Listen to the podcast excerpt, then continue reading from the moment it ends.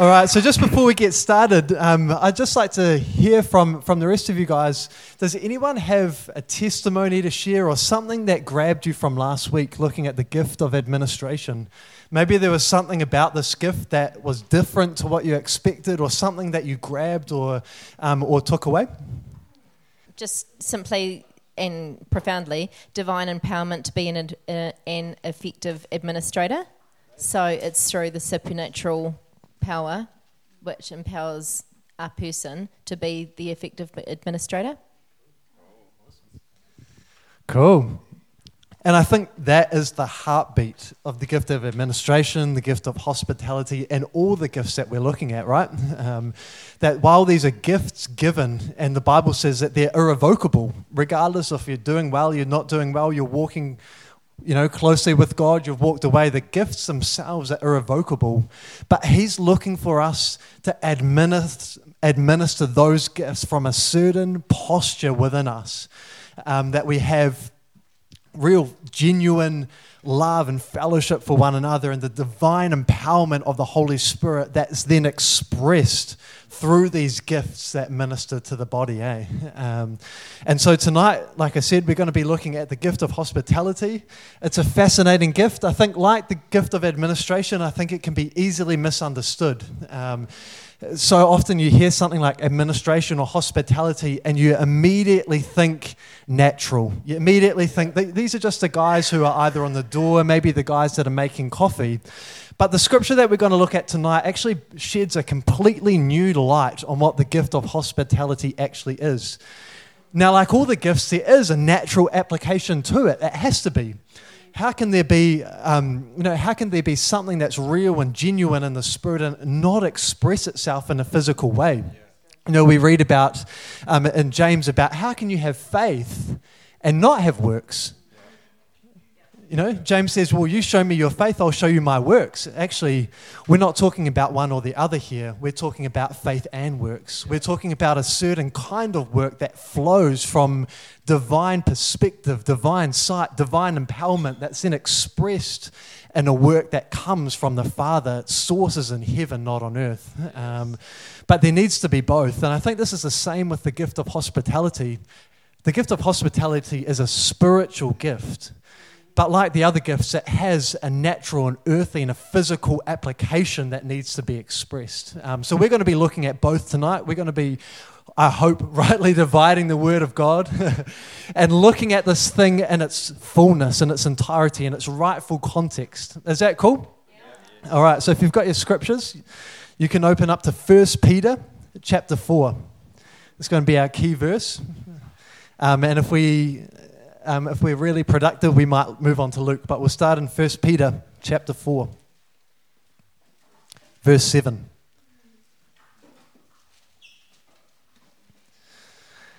All right. Listen to this. The end of all things is near. Not a particularly uh, good starting point for the gift of hospitality, but let's go on. Therefore, be of sound judgment and sober spirit for the purpose of prayer. Oh, also not really, um, you know, con- oh, connected to hospitality? Well, let's see. Above all, keep fervent in your love for one another, because love covers a multitude of sins. Be hospitable to one another without complaint. As each one has received a special gift, employ it in serving one another as good stewards of the manifold grace of God. Whoever speaks is to do so as one who is speaking the utterances of God.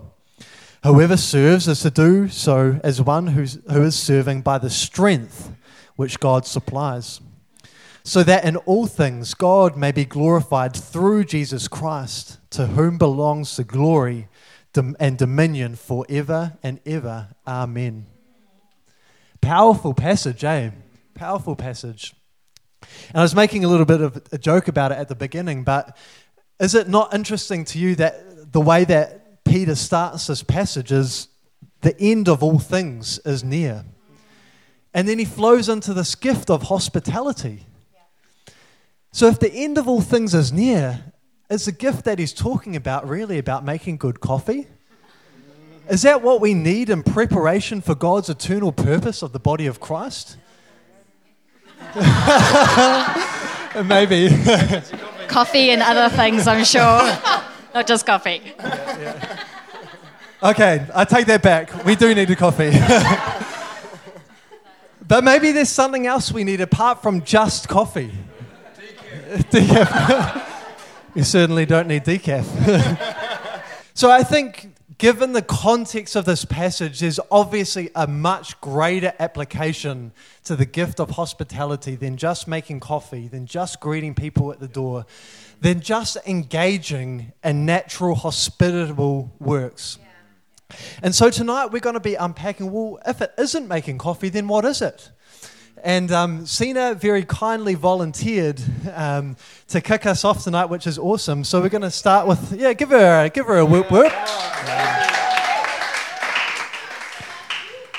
I gave Sina the option. Does she either want to kick us off or does she just want to slip into the conversation at some, you know, point halfway through? But she was adamant that she wanted to kick us off. Yes and amen. get started, yes and so- amen. That's the yeah. mm, Here we go. That's my theme for 2019. All right. Um, Oh, I'll read the question out, eh? I'll read the question out. Look, Rearing to go, eh? Rearing to go. Uh, more like that. nervous.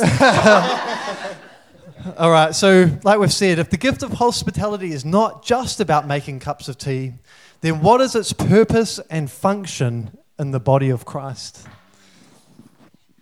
So this this gift speaks to my heart a lot um, because I have been this I've been blessed by this gift. I've benefited from this gift. I've also blessed um, others with this gift in the natural, but also in the spirit. And while it may appear to you, but also you might say, because I get this quite a bit, you know, Sina, um, you come from a hospitable culture, so it's easier for you to be hospitable. But can I challenge your mindset? The gift of hospitality is not a gift from Samoan culture only. It is a gift from the kingdom of God that Samoan culture and other culture groups have functioned in a little bit longer. So it, yeah, um, because it, it, it's an honor, but it's also a privilege for me to be a bond servant to the Lord. It is an honor, but it's also a privilege for me to serve you all, but to bless you all.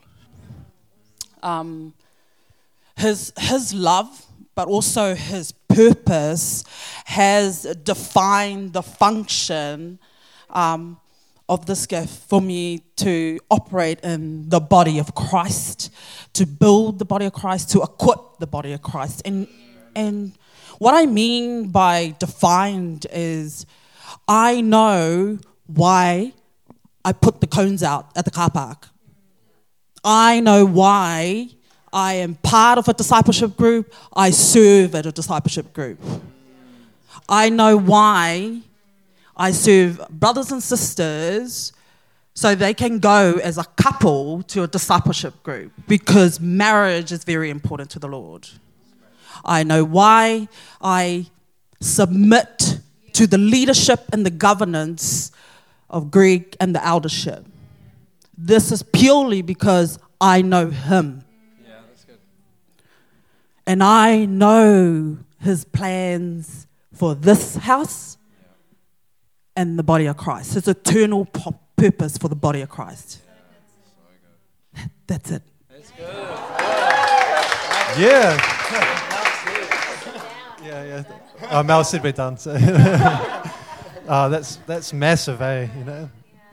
And I think, like Sina was saying, I, I love that. You know that it's not about culture or tradition. It's not about you know the the bloodline that you were born into, any more that any more than that being an apostle is not about being born from your dad who's an apostle who you know, as a minister over three churches, these things are not, don't come through an earthly genealogy, hey? They come by the, the birth and impartation of the Holy Spirit, eh?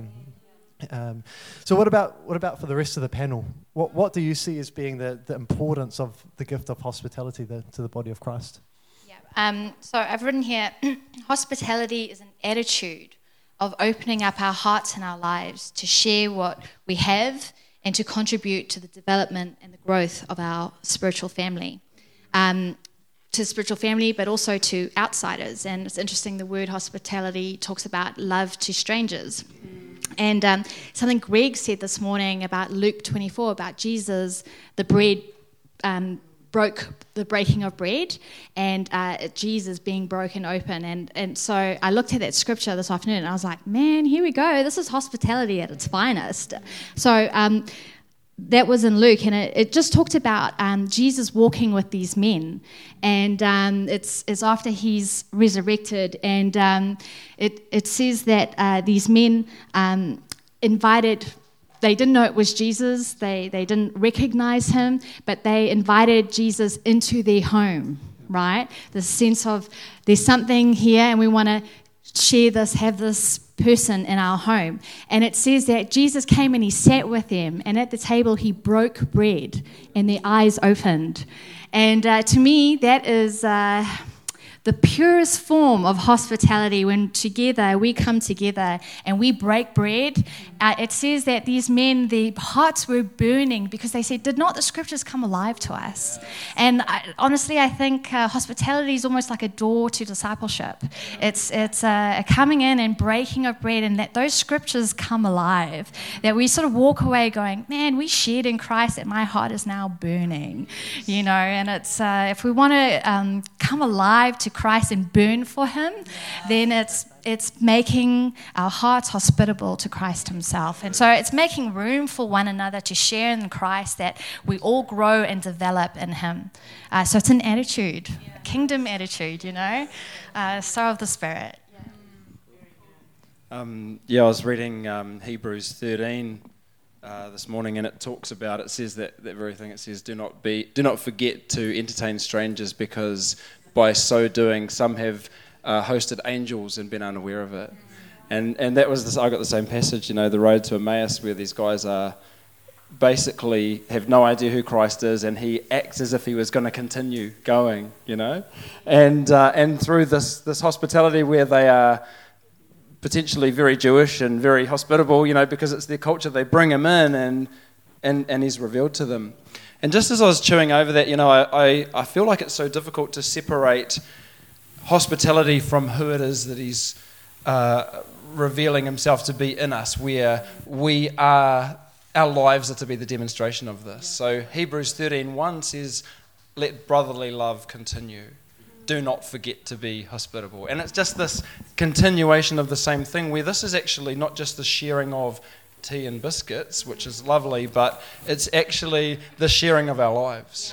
Where, where my life is open to you, where I don't consider the things that I have to be my own. And what an example of the early church when the Holy Spirit turns up and it says none of them considered the things that they had to be their own. And, and so I see that in, as we grow in Christ, this nature becomes our nature. Um, and just one of the things that I that sort of stood out to me today is that he says, through so doing, many have entertained angels and not known. And, and normally we go the, to the natural. I've always gone to the natural there and gone, I'd love to see an angel.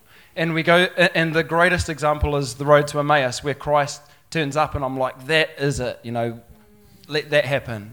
And, and you know, that, it, to be honest, it's, it's such a, it's a little bit of an earthly way of thinking because there's every potential for Christ to be revealed through his people in any given moment. Yeah. And so if I don't go, I'm actually looking for an angel, but a messenger or the word, someone that's bringing the life of Christ into a moment where the gift on a person is engaged because of an open, receptive yeah. posture, I'm going to get it. You know, it says, um, uh, there's this, there's this apostolic proverb that I heard, and it says, If you treat the servant of Christ like he is Christ, you'll draw the ministry of Christ out of him. And if you see a, how is it if you um, honor a righteous man in the name of a righteous man, you get the righteous man's reward. If you honor a prophet in the name of a prophet, you get a prophet's reward. So, what does it look like when we have our lives open to the Word of God in its various forms, wherever it might turn up? That my life would be open to this. And hospitality is a, an avenue for that to happen. And I love that it says that people would have entertained angels without knowing it. Yeah. Like, there's a big difference between this posture that if an angel were to turn up, it wouldn't have mattered because you would have treated them like you would have treated any other person. Hey, you know, that they entertained angels without knowing it. See, the earthly way, and this is the, the Luke passage, is that when someone turns up who, you know, is, doesn't really look that appealing, and you know, it's like they don't necessarily deserve hospitality, you know. Yeah. But actually, it's, it's completely opposite because if, if, you, if it's not just about showing hospitality, but about becoming hospitable, mm. that you're going to demonstrate this posture in this life to anyone you come into contact with because it's not about your action, it's about who you've become, you know. And so you'll entertain angels without knowing it, and you will treat them like Christ. Even though they take the form of just another human being, hey, you know. That's um, right. And so I think it's, oh, I think at its very core, it's not just about showing an act, it's about becoming, like you said, it's a posture, it's a heartbeat, it's a, it's a life that you, you lay down your life for, for your brothers. Hey? Mm, so. mm. And, and the, the gift of hospitality, like the other gifts, is, is a, a ministry that is reproduced, right? It's, it's, it's reproducing the ministry of Christ. Um, but obviously Christ is the main minister, but it's coming, it's, it's yeah, it's a way of reproducing the ministry of Christ uh, to others. Yeah. One of the things that I think is becoming apparent as we grow in Christ is that so many of these gifts look different than what we might have naturally expected them to. So it's possible to be hospitable as a person, but if it's born of the flesh, what's it going to accomplish? Eh? Because how much confidence can we really have in the flesh? You know, it's never, even if it's good and it facilitates good discussion, it's never going to be part of the building of the church. But if it's the gift that He's done, if it's an outworking of what it is that's already being formed in you, it will naturally be hospitable and the fruit will naturally come from that. Um, so we have here in verse 9 be hospitable to one another without complaint. I think. Interesting verse, A. Be hospitable to one another without complaint. And I think that comes back to what you're saying, Chris. You know, there's a difference between natural hospitality, hospitality that's birthed, birthed out of Pacific Island tradition, or hospitality that's birthed out of um, natural personality mm. and hospitable that's divinely empowered by the Spirit of God. And to me, it's, it's, this whole, it's this whole verse. It's not half of it. It's not just be hospitable to one another. He says, be hospitable to one another without complaint you know and to me that's the that's the divine factor in it you know it's easy to be hospitable but it's it's it requires divine empower, empowerment to be hospitable without complaint you know, it's interesting that as a case manager at Work and Income, we were always given, you know, skills and as part of our training and equipped to how to be, you know, how to be out on the floor with the different people that we were interacting with. And in my first week, I, we were taken off the off the floor to do this, you know, this training, and they were giving us skills um, as you know how to manage conflict and and radi radi rah. And they said, they said, guys, um, you know, you're going to come up against some tough conversations with some, with some really difficult people. Now, it's important that you hold your tongue when you're talking with people, and if you need to let, if you need to let it out and vent and let loose, the place for that is the staff room. and I was, I, I was absolutely gobsmacked. I was like, You're encouraging us to make sure that we keep face out on the floor in front of people, and then encouraging us to, you know, to vent to our colleagues in the staff room about our frustrations and how hard and difficult and annoying the client. But that's the way of the world, right? It's be hospitable. But you know, you can be hospitable, but don't let anyone seeing that you're actually frustrated. And then when you go out the back, you can have a good rant the hospitality that's divine is a hospitality that's through and through. It's actually, you don't need to vent. And I never once in my entire time as a case manager vented to a single staff member. I, because, not because I was trying to be holy, I just didn't need to. Because the conversations that I was a part of didn't actually come into here and affect me on the inside because I had become hospitable, you know? And, you know, I, um, I, you know, I, don't know how I got onto this topic, but you know, I made a point when I, when I was working as a case manager. I went up into, they, call, they have three zones zone one, zone two, zone three. Zone one is where the clients sit, zone two is where the case managers sit, and zone three is where the non client facing staff sit. And it's broken down into zones for security purposes. And, I, and so you're supposed to stay in zone two when you're a case manager, but it felt like it just felt like right at the time the Holy Spirit was saying, actually, no, I want you to go into zone one. And for almost every client, I went up and I went into the, into the waiting area, up to the seats, and shook the person's hand and asked them how their day was being, walked back side by side with them back to my desk. And to me, that this is not like this is not being hospitable necessarily in a church um, building because the church isn't a building, it's who we are as people. And so, how can we demonstrate it in this environment if we don't in that, you know? And so, for me, what, what that meant is actually I made more declines than any other staff member. And I had less complaints and more compliments than any other staff member. How can I have more declines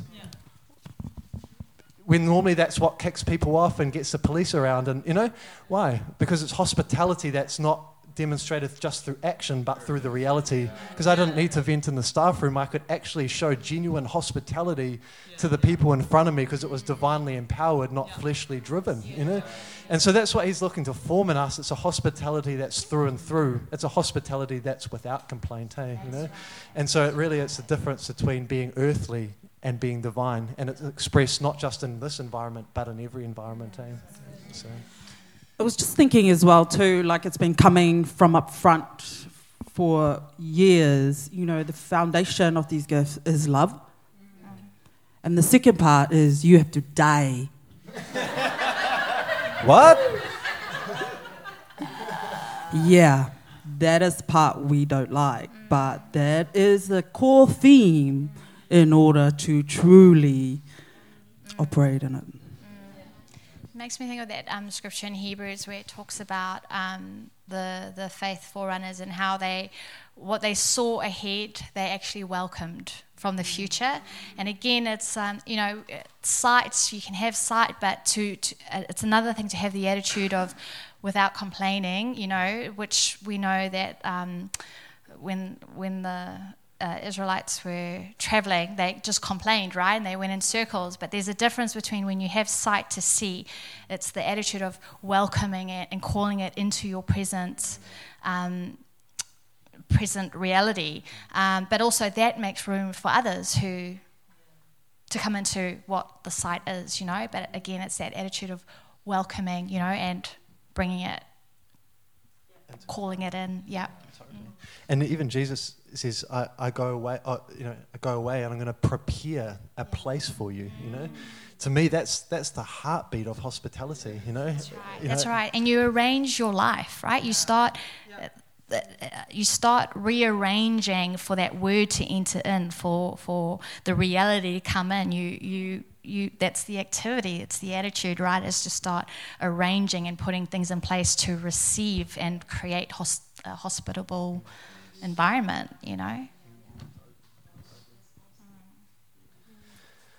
Cool. So it says, Be hospitable to one another without complaint, as each one has received a special gift. Employ it in serving one another as good stewards of the manifold grace of God. Interesting, eh? The man- to be good steward, to be hospitable is to be a good steward of the manifold grace of God. He doesn't say to be a good steward of the coffee or a good steward of the car park or a good steward of the cones. He said to be hospitable is to be a good steward of the manifold grace of God. Why? Because being hospitable is, is not just like we said, it's not just an action, it's a heartbeat. It's, it demonstrates the very nature and character of Christ Himself.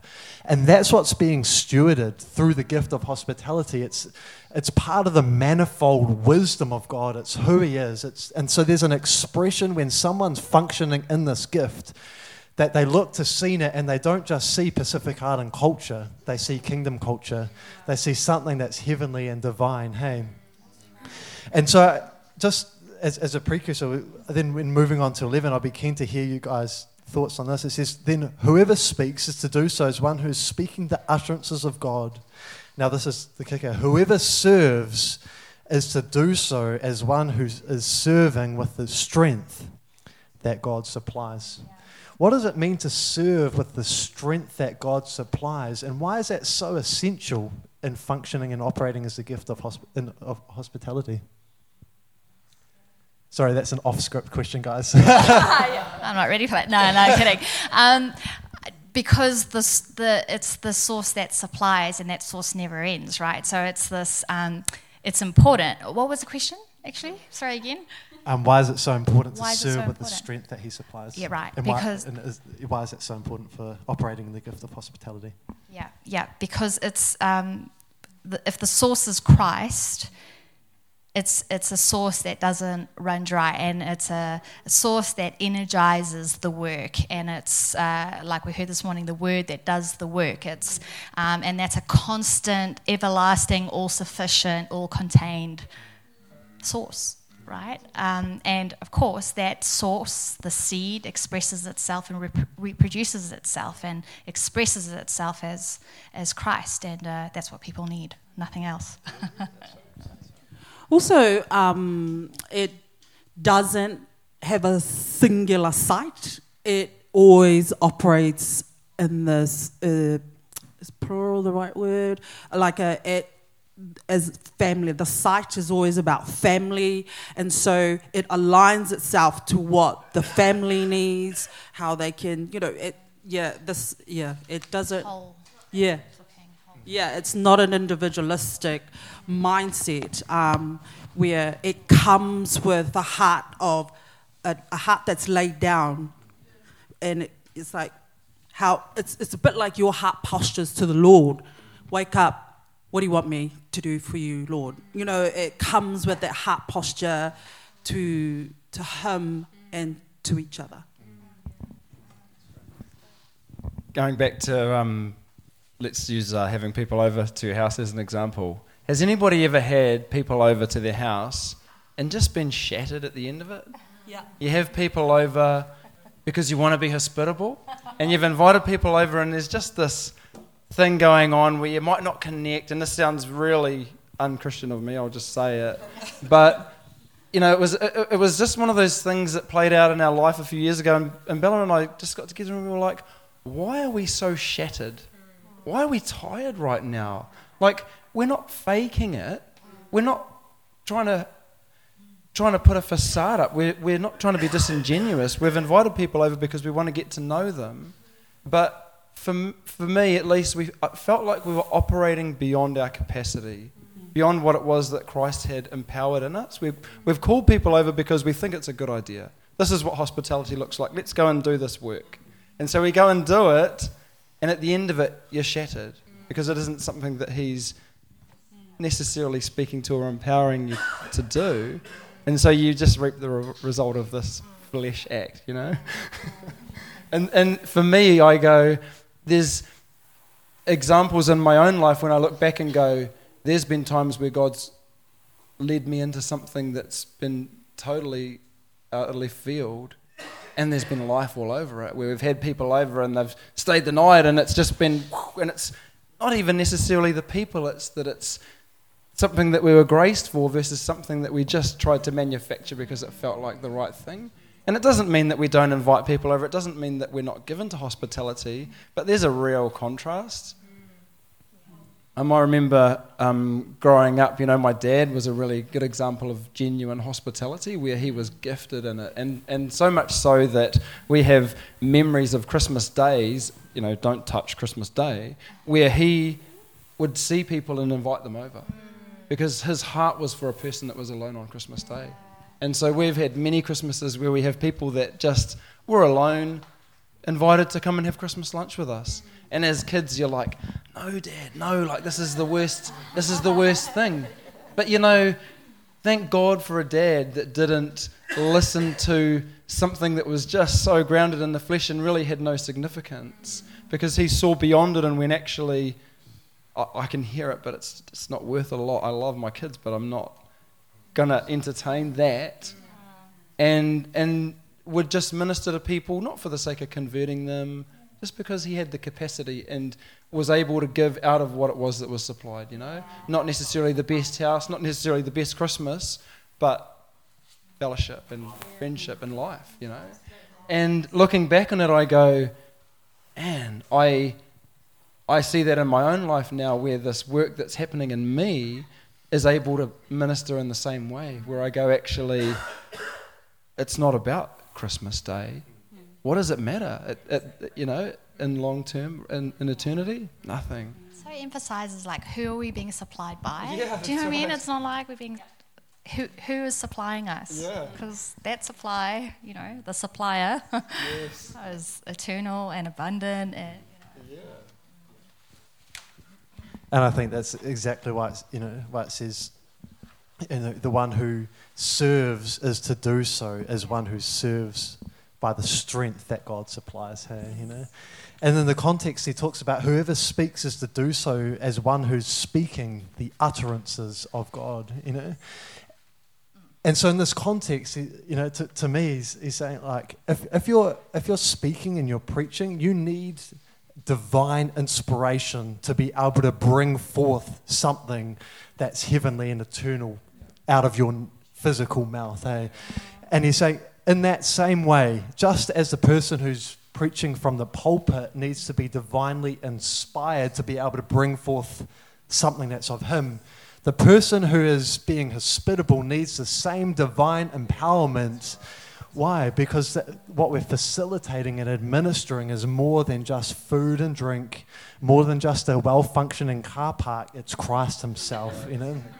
Um, and so, if you do serve in the cafe, that op- you know, we're, we're not trying to say don't, you know, yeah, it's a shameless plug, you know. So we need people in the cafe. But, but what I'm saying is, don't take yourself out of the game because you think you've got a natural gift or a natural call or a natural role. You need to be divinely empowered and inspired.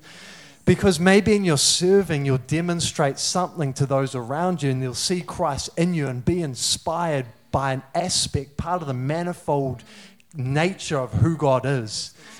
And, you know, and, and enter into that through your demonstration, you know.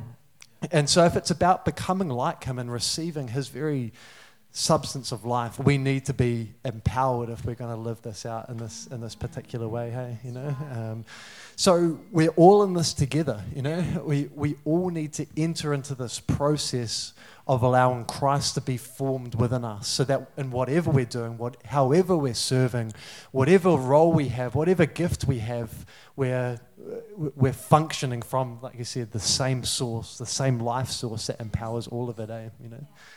Um, so it's it's massive, eh? Much bigger than just find your gift and run with it, you know. Um, cool. All right, um, we've got the Luke we've got the Luke passage, but I thought perhaps we could just actually like take a moment to share testimony. You know, we've had little bits and pieces, and then if we've got time, we can move into the Luke passage. But I'd be keen to hear from you guys. You know, in a practical sense, how has that how has that actually looked in either you know um, amongst the body or in your in your own lives? Ha- Have there been times where either you've you know functioned in this gift of hospitality and it's had an impact on others, or has there been someone else's hospitality that's had an impact on you? Is, is there testimony that you can share of um, of what God's been doing um, through this gift? Um, uh, yep. So I, ha- I have an example of um, hospitality, uh, sort of in the in in the flesh, but but in the spirit. So um, uh, after I had. Um, the Sunday I preached about the, the withered hand being made whole. The Monday I went and had coffee uh, with a friend, and we were in the uh, hospitable cafe, uh, backyard cafe, and um, you know, but to to meet and again share each other's hearts and lives with one another, you know. Um, and at that time, uh, a, a, a, woman came over who who is kind of like a stranger to me. I don't, uh, we didn't know each other's name or anything, but we had a brief conversation. We've sort of known each other over the years, passing. Um, but of course, her right hand uh, had been uh, sliced, the tendons, and so. Um, Amanda's ears pricked up and she said, Mel just preached on the right hand being healed. We're going to pray for you in the cafe. Right, so it was this time of like, again, sh- just sharing Christ, but it's more than the hand, as as you spoke. And um, so we prayed, and but what had happened in that moment was there was an exchange, right, where it was no longer just stranger. It was we exchanged names, and then she said, as soon as I finish work, I need to I need to come. Oh, well, I need to talk I ne- oh no, this was the second day. But anyway, I went home and I remember God uh, convicting me of, you know, it's not about just praying. It's about sharing me with this woman as a stranger. Because, you know, it says that Christ came to his own world that he made, his own people, and he was a stranger. He was a stranger. And um, it, it, says that um, I was a stranger and you took me in. And this was Jesus talking. And uh, anyway, the next day I felt I had to go talk to her and actually share Christ and the reality of who he is and that I believed God was. Um, it was interesting. I said to her, You know, I don't know you. You're a stranger to me. I don't know you, but I know God. And I know that God has his hand set on you and he's calling you to himself, that hospitality of Christ, right? Calling you to himself. And she, her, heart was burning and she um, wanted to to meet with me. And of course, my home, I could open my home because I have a home, I have a house, right? But it's not about just opening the home. While I was at the house, you know, I could have complained, being like, my house is a mess. Cook didn't do the dishes last night, like running around, you know.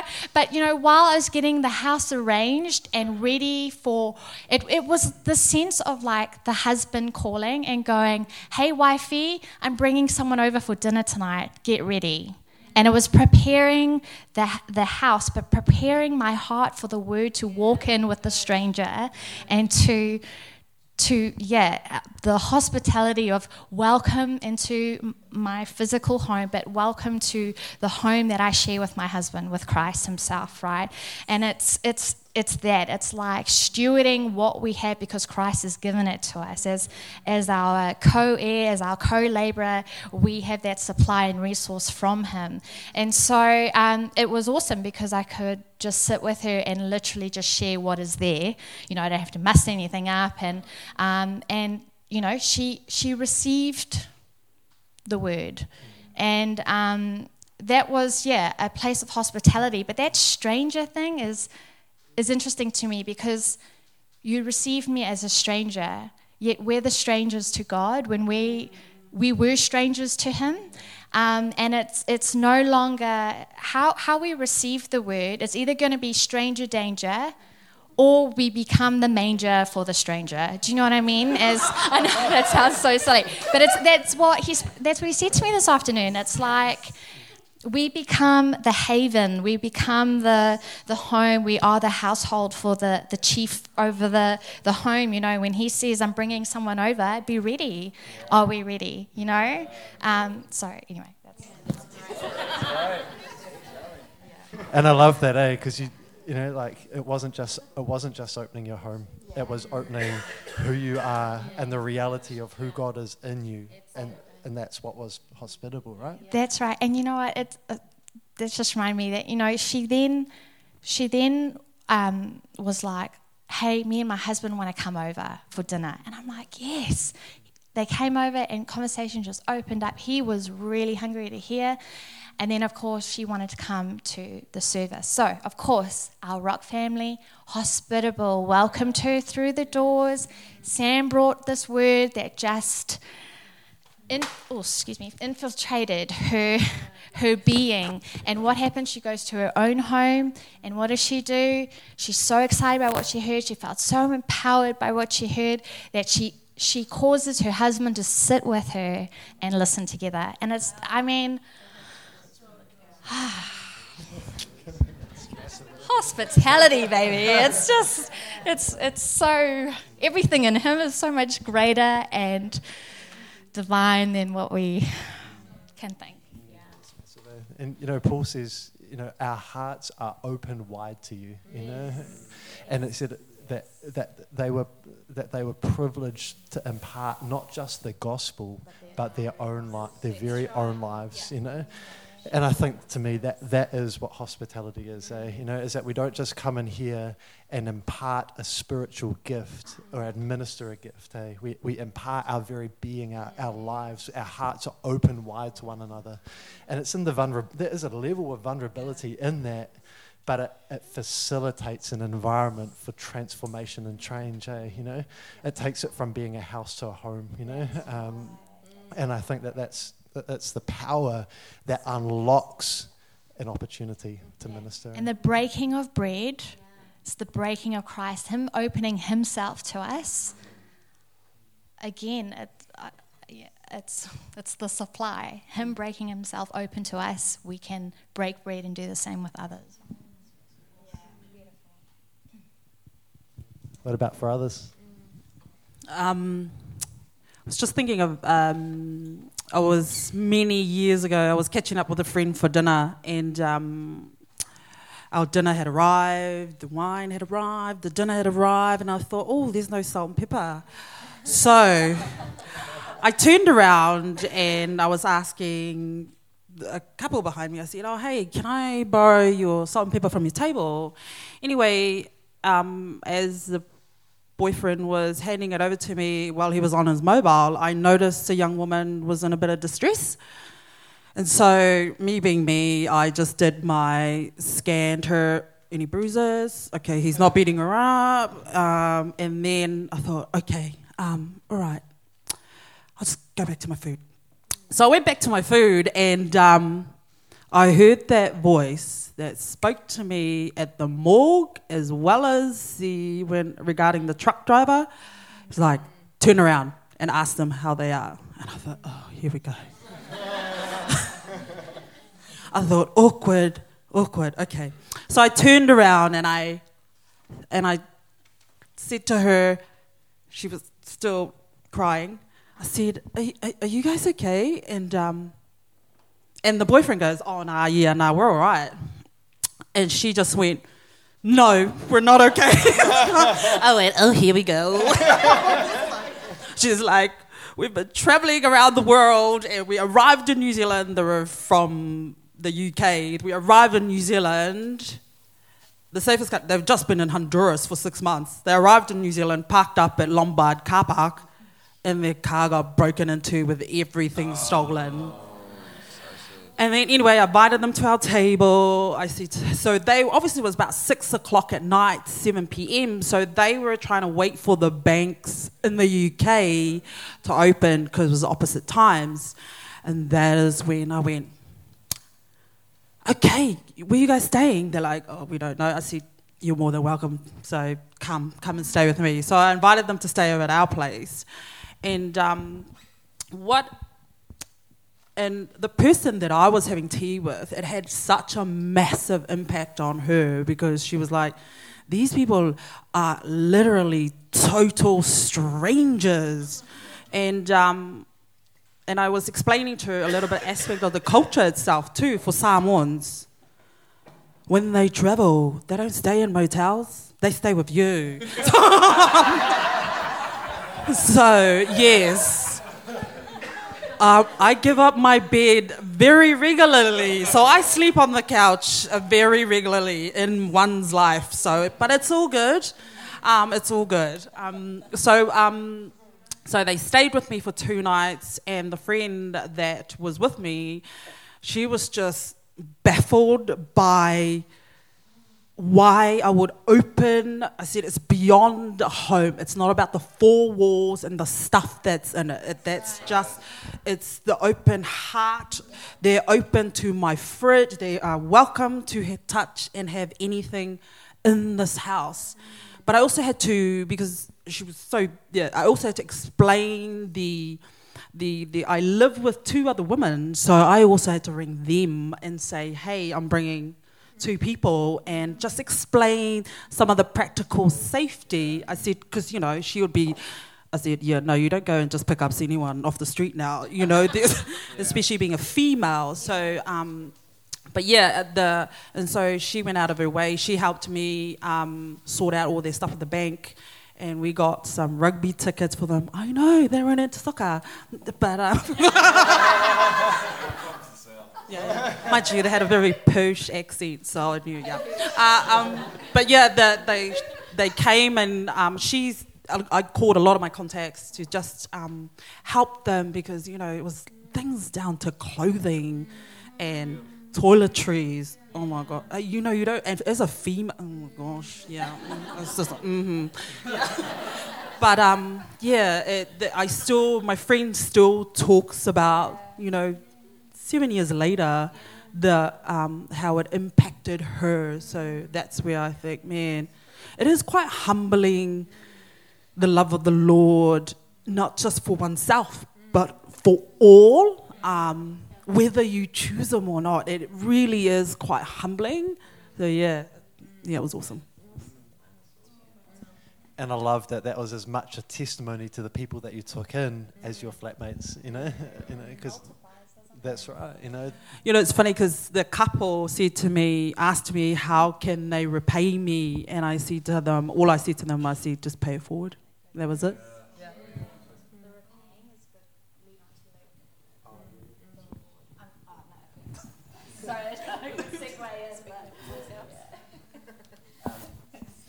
Yeah, yeah. Um, yeah, I, I was just um, thinking of one which is a little bit closer to home and a bit more recent for me. So, um, for me, uh, this house is a really good opportunity to show hospitality because you know how we're talking about what it looks like to be uh, to entertain strangers, you know, and to host them because, and it says it in um, Exodus 20, because you yourselves were strangers in the land of Egypt, you know, and so because you know what it's like, don't let that be someone else's reality. Um, and that's you know that's what you were sharing one one morning, Greg, when you said that you had experienced a lack of fathering in the in the body, and yet don't let that be someone else's reality. And I felt like that was the full picture of that. Um, and so I feel like it's it's quite easy for me to show hospitality to people that are that are new here because I know what it's like to come to a family and not be welcomed and go, oh well, it's it's hard for me. Or at a party when you're at a social gathering and you know everyone, and someone's there that doesn't know anyone, and it actually doesn't take much for you to to step outside of what's really comfortable and to make a massive difference for someone else. Um, and so there's there's a few instances of that. You know, um, Bella was just sharing one with me. Um, and I, I don't even remember what the occasion was, but she just said that she stepped out to meet this person and engage with this person, and she said they just really clicked. And it was incredible because they spent time, they talked. The night was fantastic for her and this person.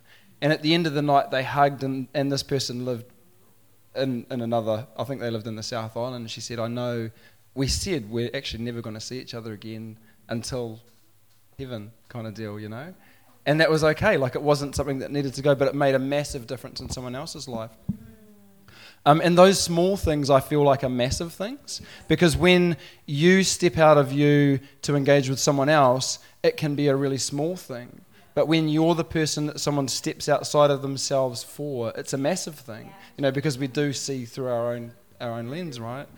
Um, and so, just to um, give an example of, of that and how that actually turned up for me, um, last Sunday I was just here and um, there was a couple sitting over at the back, they're not here tonight. And I was just like, oh, they're sitting there, I'll just go and say g'day. And so I just went and said g'day and I was just talking to them about things and just having small talk and just um, ministering out of the capacity that Christ has provided in me, where it's actually not hard to do that. And um, we're just talking away, and he just says this one sentence. And I tell you, it was the Holy Spirit speaking to me through this guy. And he didn't know, he wasn't intending to give me the word of the Lord, but it absolutely was the word of the Lord for me. Um, and it was so profound, and it had application in my life for my family, but it actually has a much bigger um, context as well. And, and he just said, we were talking about um, my daughter and her inability to express what's coming out, you know, to articulate words clearly in a, in a tongue that is sometimes a little bit tired, and that's all good. Um, and so it was a really easy conversation. And he said, Oh, look, I'm a teacher of deaf children. And he said to me, Language in is more important than language out. And when he said it, man, the Holy Spirit just went boom, and I was like, Whoa. And I just was like, Man, I said, You, you don't know that, but you've just spoken the word of the Lord to me. It's just, it was so powerful. And as you know, as the weeks gone by, the Holy Spirit's just been speaking more and more to that, and He's speaking about His word yeah. in me. It's more important that His word is in me than I'm ministering His word because it will come out. Mm. He says, "Don't worry about how it's going to come out. It's going to come out. Yeah. But what are you eating and drinking? What's going to what's filling you? You know." Um, and so that was just a really simple example of being hospitable that actually meant that in a funny way, I entertained an angel. Now, this was just a normal person, but he had a message, and it was a divine one, and I was able to hear it. Thank you, Lord. Um, so, yeah. I love that, eh? Because it, it, reminds me of the verse that says, you know, Jesus says, My food is to do the will of my Father, you know. And interesting, eh, that when, like, when it is the Father's will, it's what we're talking about here, it's not that you show hospitality and you get burnt out, you know. Mm. Actually, in engaging and you know, it's more blessed to give right. than it is to receive because in the giving you actually receive, you know. And in the works that are ins- inspired and empowered by the Holy Spirit, even a simple hello, you know, you actually end up getting fed because you don't, it's not about you anymore, you know. Your, the posture of your heart is, is about Him and about others and he, and he gives and supplies what we need, eh? You know. So, cool. Um, for me, when I, was, when I, was, thinking about this, is there's one particular time I think I have shared a num- maybe a couple of years ago before we Tess and I had a, a young guy um, living with us that at the time we were having some some real challenges um, with, and we were having to have some really difficult conversations about his behaviour in, in, our household, and um, and it had got quite quite negative, and Tess had this idea that randomly popped into her mind completely outside of the situation that was going on. And um, at, at, at, the time, this, this young guy was all about being, wanting to be independent, but he didn't have the capacity to be independent, which is why he was living with us, you know? And so um, Tess had, um, you know, he, he wanted to have his own stuff, have his own have his own bed, and have his own clothes, and have his own dresser, and, and all that sort of thing. And um, he'd spoken about that a number of months before. And Tess just had this idea that that that that she should buy him a set of sheets. Like it was so it was so random out and out of the blue. And he had, like I said, his his behaviour had been so opposite to like you always say you don't reward bad behavior. And it was one of those situations where it's like the behavior is bad, there shouldn't be a reward, but there was a divine word, I think that Tess had, which she felt that God had said, buy him a set of sheets. And so Tess went out and, and bought him some sheets and a pillowcase and, and, and that sort of thing. And I think on this particular day we had we had clashed again, and I had had to you know to tell him off about a, a certain thing you know that, that he was doing. And I think so. The next day we were going to, um, you know, give him these sheets and, and came out to him on the, on the step and I said, hey, um, Tess and I have just been thinking and we, we really want to support you to be independent. Here's a set of sheets for your bed that you can keep. And it was in this, it was in this moment that all of our discipline had not been able to get through to him. But then when we said, here's, this, here's a set of sheets, there was something about it that broke him. And this young, hard guy burst into tears, you know. And it was, it was as if, you know, the, the, all the discipline in the world couldn't go where genuine hospitality yeah. could go, you know. And in creating this environment where we, we were saying, actually, we value you and we want to invest into you and we want to support you. And so, despite your behavior, we're going to love and care for you. Mm-hmm. We've got this for you. And, and it and it, and it broke him, you know. And he said, "I'm going to have to get something for you now."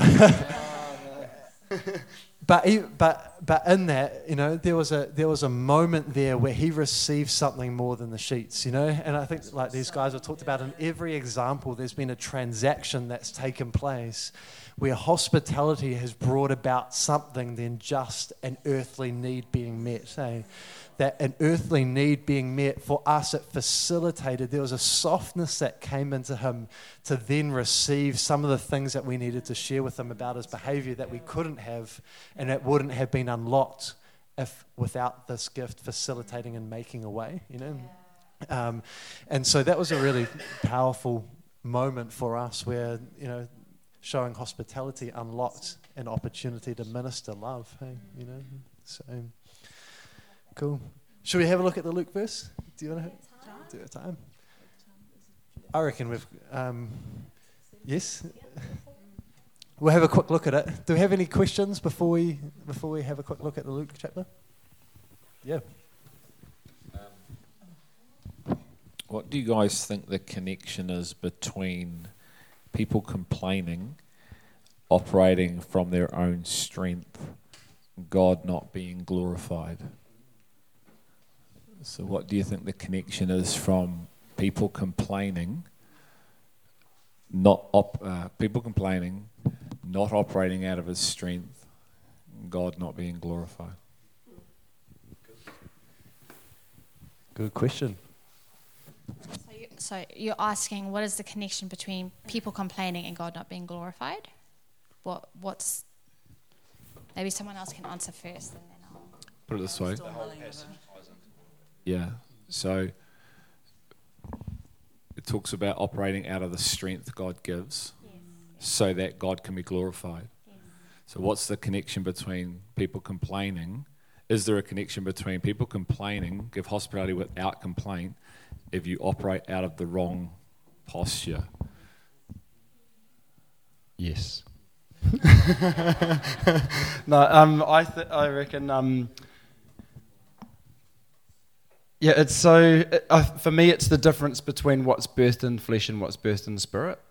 When it's when it's of Him, there's a rest attached to it, and it's not a striving, earning, producing, sort of inviting people over that's going to leave you tired at the end of it and I feel like um, in that when he when he starts to clarify what it looks like to truly be hospitable when it's birthed from God, it it it starts to talk about the fruit that comes as a result of that. That when this is done from the Spirit, God's going to be glorified in this, and we've heard testimony of how this has been done easily, and from myself how it didn't. you know. Um,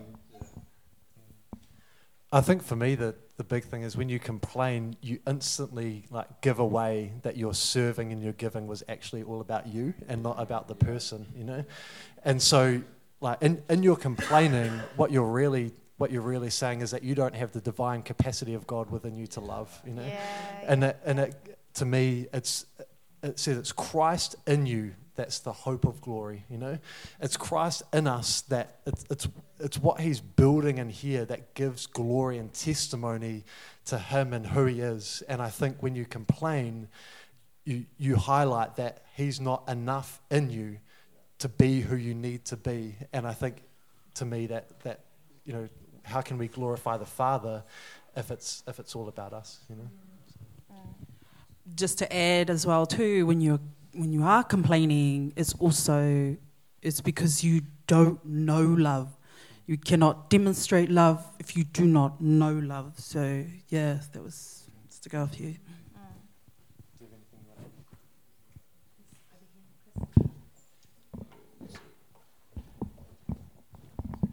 Just very quickly, one of the greatest, uh, it's unfortunate, but she's known as a complainer. Poor old Mary and Martha. Martha. I mean, I, it came up, but uh, the thing is that Jesus, I mean, she goes to complain to the guest. now, that's unusual. You've got Jesus in your house and you go complaining to him. But it was, but then she, you know, she says, Don't you care that Mary's just sitting there and I'm doing all the work? And then Jesus says, You know, she's chosen, Mary's chosen the better thing, better option. So hospitality comes out of spending time with Him, so that out of that flows whatever gift you have, and that's just so important. I mean, she really had to change things because I mean, when Jesus raised Lazarus from the dead, they had hundreds of people going out to their place, so she better have known hospitality then.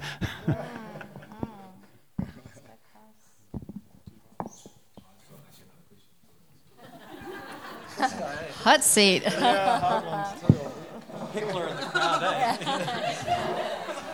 And I mean, it's, it's it is related, and, and we're sort of saying it, but um, I think what's the connection between um, people's expectations and true, truly being hospitable from freedom?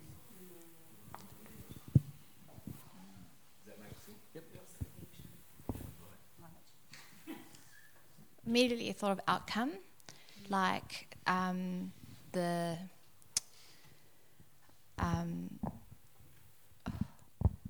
it's like what what are we getting out of this you know or comp- not getting what you want out of it then complaining about it because that was your expectation was earthly you know earthly and what what you can get out of it or the reward from it or where um, um, just from almost stewarding something that's so precious and that you cherish, it's like it doesn't matter the outcome. It's just that you get to share the privilege of just sharing and and making making room, you know, making room for, for others to to share and um, receive.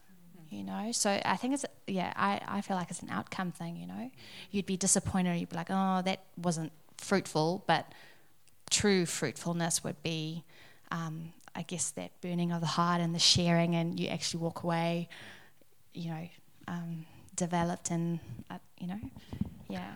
When, when you're when you're free of an outcome, everything changes. For me, the mass, the most massive example of complaining and grumbling is Israel in the wilderness.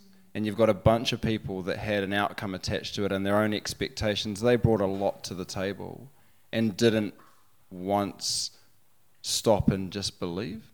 You know what what was really on offer. Um, and and you know that's that's our example to not be that. These things were written for our example that we would see that this, these complaints were the the manifestation of their heart. That out of the abundance of the heart, the mouth spoke, and so Of their unbelief. hearts. And that's why God's like actually. This heart of stone needs to come out and be replaced with a heart of flesh, a soft heart, where there's a work done internally that has an external result. Um, and if you, in, in, the, f- in the freedom of that, I feel like for myself, I'm, I'm not, I'm learning to not attach things to what he's said more than what he's actually said. Because the moment I do that, I, I potentially set myself up for a fall. Oh, God said this, this means that. And you go to that place, and when that doesn't happen, well, you are going to grumble, or you are going to complain, or you're at least going to have some issues and some working out that needs to take place.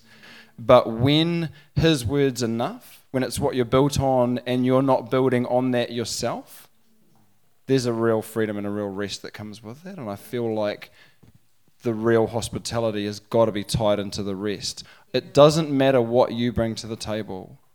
This this came from from him and here.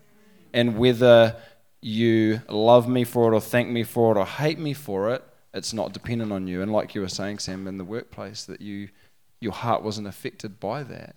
You know, and, and in Hebrews 12, where it says, um, looking to Jesus, the author and perfecter of our, face, uh, uh, our faith. Has perfected my face as well, by the way. Um, Can you not? He's still, he's still perfecting my hair. Um, and it, straight after that, it says, Consider him who endured such hostility against sinners.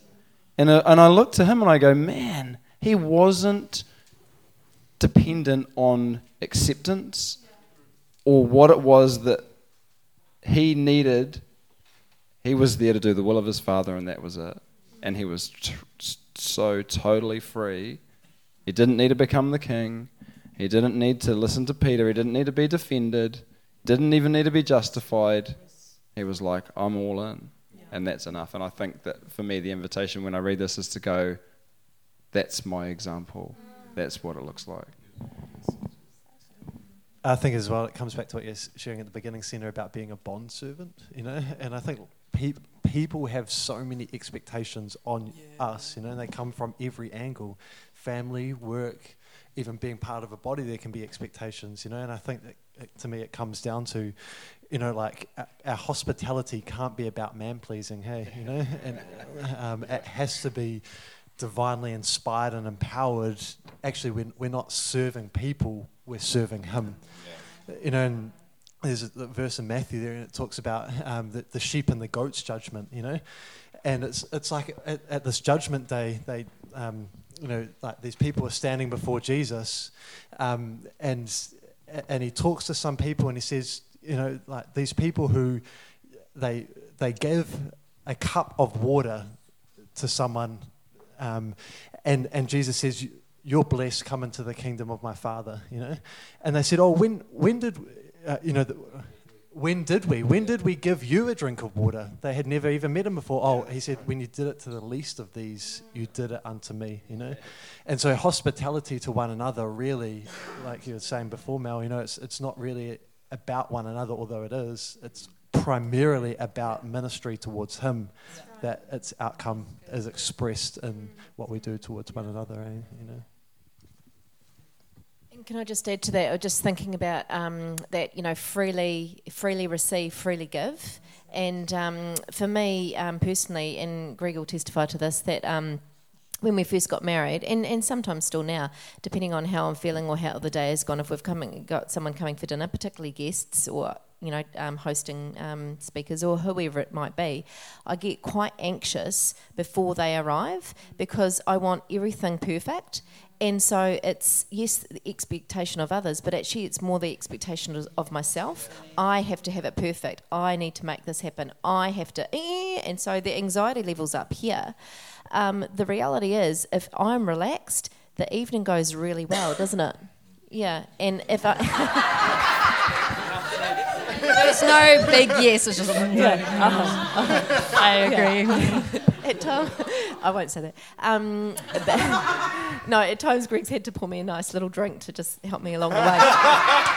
it's okay, babe. Calm down. But the reality is, if I'm relaxed, um, it is that freely receive, freely give, because it's this beautiful hospitality that comes not from um, a, a, place of having to have everything perfect, um, aesthetically pleasing, and every every little you know dot crossed and p in the plate. Yep. It's it's it's a really beautiful atmosphere of just giving of ourselves, of our whole lives. And I tell you what, the conversation that flows from that place doesn't matter if you've just got you know a cracker and a little bit of cheese because I forgot to get this fancy cheese. Do you know what I mean? Like it actually becomes down to that.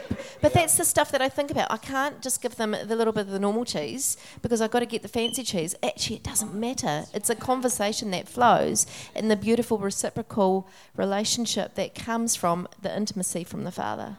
It's amazing. And people walk away fed, fed, like, oh, yeah, totally. that's, that's right, yeah. I think that's fantastic, eh? Because since when can the fancy cheese do an eternal work within someone, you know?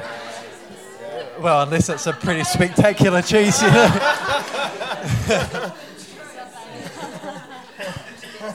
I just think that it's, it's such a fantastic example, you know, and, and I think like you can you can so quickly see why the gift of hospitality needs to be more than just earthly provision, eh? You know, when we're about something that's so much greater than that, you know. So so that's cool. Any other questions? I think we've run out of time for the Luke one, eh? Next time. Any other questions while we're on the question? Um, Wait, one and then two. I'm turning the water into wine. Is that an act of hospitality? Do you think? Good question. So to, to, to, to repeat that, turning water into wine was that an act of hospitality?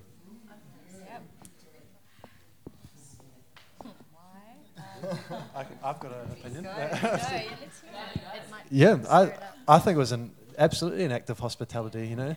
But once again, it was an act of hospitality that demonstrated something more than just meeting a physical need, yeah, you know. And we see that this was Jesus' first miracle, and it was at a wedding, you know. And so Jesus took an example, and it wasn't even his time, you know. He was, he was like, God, what, what, Mum, why are you, why are you talking to me? It's not, it's not time yet. And yet there was something profound about that moment. Actually, it was his time, you know.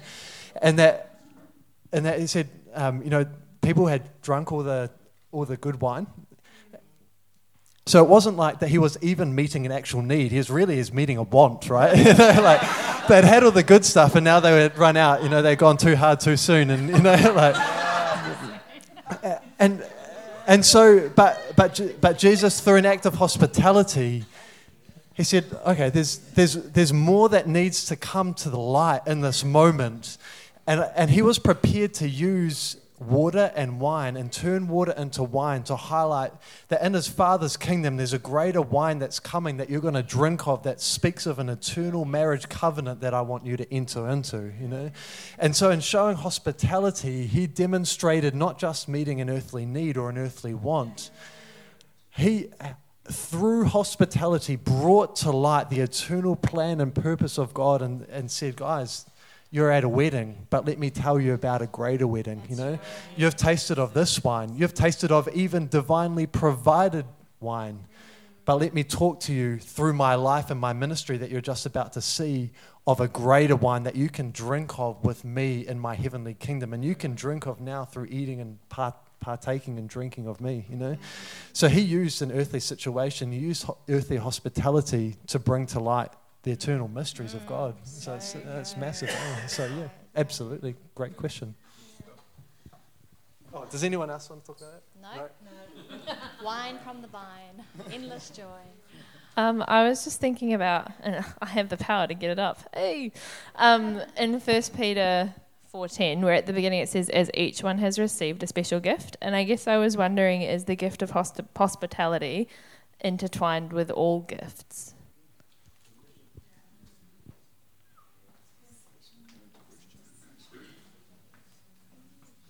all spiritual gifts? Um, I, I feel like what we were talking about this earlier during some of the um, uh, previous messages that we've had, and while while it says in um, it, it, says in in First Corinthians there, um, he gives to each one as he I forget what the right word is as he desires. You know, the Holy Spirit gives a gift to each one as, as he desires. And it's so, I feel like it's so easy to, to try and break it down and go, this is my gift. And this is my gift. And I have this gift. And we, we want to isolate these things so we can find our identity in it and go, well, I've got um, uh, interpretation of tongues. That's me. And yet, learning about this fuller picture, which is Christ, he's like, actually, he didn't operate in one gift. He was operating in, in the fullness of these gifts. And there's so much more. And, and we, we hear this, you know, this is being spoken that is not this separation of Christ. There's, there's one Christ. And, and the Spirit is one with Christ. And so, you know, not to try and uh, fancy it up, but I just go, I don't, I wouldn't want to say that it's not a specific gift that he pours out and goes, Here you go, here's a gift, and this is you, and, and this is. But I wouldn't want to say that's just what it is that he's got, you know? He absolutely supplies it, in, in my opinion, he absolutely supplies it, and it have, absolutely has to come from him. But I feel like if we ever went, that's that person's gift and not mine, we would disqualify ourselves from what it is that he wants to lead us into, where where he's like actually look to me the fullness of all of these things and I'm your goal. You know, and so we, we can grow in hospitality just like we can grow in everything else as he supplies. And I think this is the same for hospitality and all the gifts that we've looked at. You know, um, the way that I see it is that, you know, gifts gifts are given by God, and there's particular people who have a certain grace that, that is for these gifts, maybe more than, than some others, you know. So someone like Sina, I'd, I'd say we're talking specifically about hospitality. There's a particular grace that's on her to function in this gift, you know. But the gift is not just for her, it's for all of us, you know, and we're all to receive from it and mature, not just in constantly receiving from the gift of hospitality, we're all to become hospitable. You know, and it's the same. Like, it's particularly it talks about the fivefold, and it says he's given apostles, prophets, evangelists, pastors, and teachers. And he says this. He says for the equipping of the saints for the works of service to the building up of the body of Christ. So he doesn't say he's given these gifts so that the gifts can then go and minister. He says he's given the gifts for the equipping of the saints who are then going to do the works of service.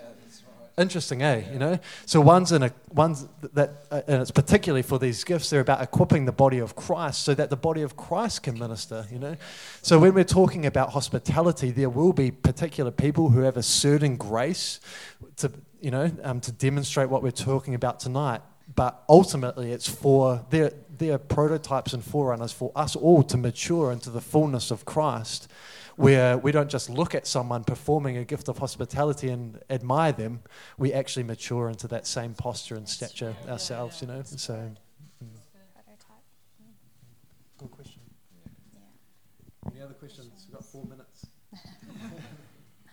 yep. Um, it's not n- not so much a question, but I just felt to share. Um, I've been really moved by tonight um, in the way of not only being hospitable to one another, but being hospitable to Christ in our hearts. And and to the word that comes to our heart to host Him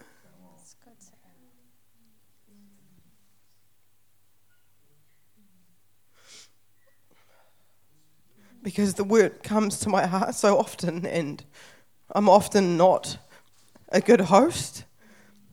I'll hear it and I'll put it through my own filter and decide to do with it, with it what I will. But I feel like the Lord tonight is stirring something in me to to host him well and to invite him in and and as easy as it is to see someone in the natural that has a need and to decide if we want to help or to do what we will do. I just feel like there's there's definitely that with the Lord, and it's not necessarily as obvious because it's in the natural. You know, you can see someone crying in the natural, and you want to go help them, or they're sitting by themselves, or you want to go help them. But I feel like the, when the Lord comes and ministers and wants to make His home in us, that it's not necessarily naturally obvious, but it's it's really spiritually obvious, and it's up to us what we do with that. And so I just want to say, Lord, would you have your way in our hearts? That when you come, Lord, that we would let you, that we would let you come, Lord. That you, you would have your perfect work in us, Lord, first. May we not desire to, to give to one another before we haven't even let you in, Lord. And Lord, I thank you for uh, the empowering to, to let you in, God, and to say yes, Father, tonight, Lord. I thank you for what you've stirred tonight, Lord, that you've, that you've come, Lord. That you've.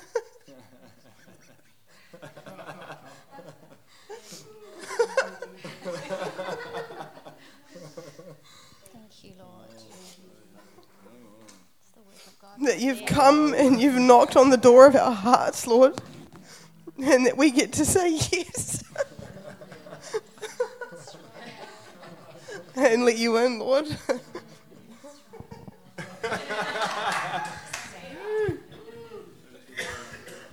and just going on from that, I've never ever seen it before, but the word hospitality, hospitable, I think I've got it right with my, my spelling. It has, it's very similar to hospital. And what does a hospital do? It's there to, to care, to minister, to bring healing, to bring life, to bring wholeness. His hospitality in us, Sarah, brings such life. Yeah. and it has to start with Him first. Yeah. So thank you for sharing that because it is. It's, it's through Him first.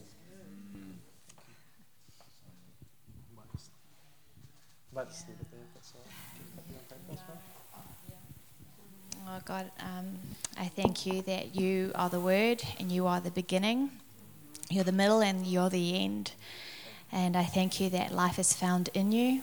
Our life uh, completed is hidden in you. And as we, um, as we've heard Sarah just so beautifully say, as we welcome your word, as we welcome you as the word, uh, the word that produces life, the word that is life, as we continue in your word, as we host your word, as we open our hearts and our lives um, and accommodate your word, Lord, we know that your word will become flesh and will manifest itself through us um, and that it would glorify who you are that the, the inward being of the word yourself would, would manifest and become the glory the outward shining of who you are and that the world would see who the church is that we are uh, we are the uh, exact representation of the christ himself that we are the present presence of his being on the earth and It's a reality that is so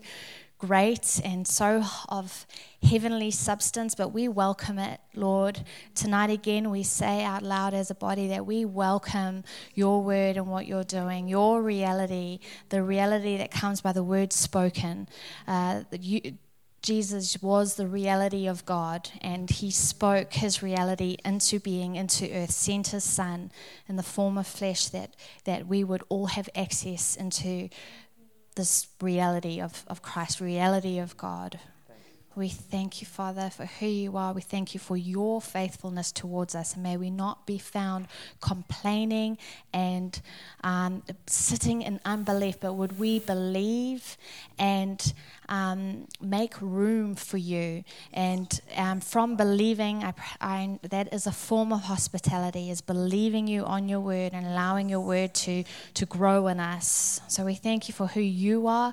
We thank you for each other and I pray that after uh, tonight, just God, that we would, when we are with one another, we would share you with one another and make room for one another to hear your word, to break bread, the break opening of yourself. We thank you that you are so generous.